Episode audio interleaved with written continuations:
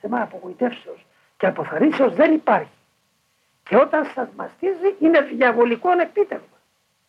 Ποτέ με θάρρος, οτιδήποτε σφάλμα και αν γίνει, μέχρι και αυτό το θανάσι, σαν ελαττήρια όχι.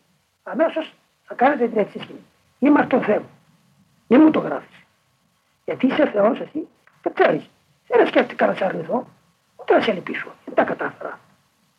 Είτε γιατί για τι αμαρτίε μου με εγκατέλειψε η χάρη σου να φάω τα μούτρα μου, να τα πεινωθώ, είτε οι άλλοι, γιατί εγώ δεν ξέρω, πάντως εγώ είμαι υπέτειος, αλλά μην μου το γράφεις. Μην το γράφεις. Εγώ να το.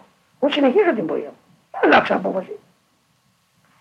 Και εγώ σας λέω, σας διαβεβαιώ ειλικρινώς, όχι από την ανάγνωση, από την πείρα των ευλαβών αγωνιστών, στου οποίου βλέπουμε και ακούμε και ψηλεύουμε.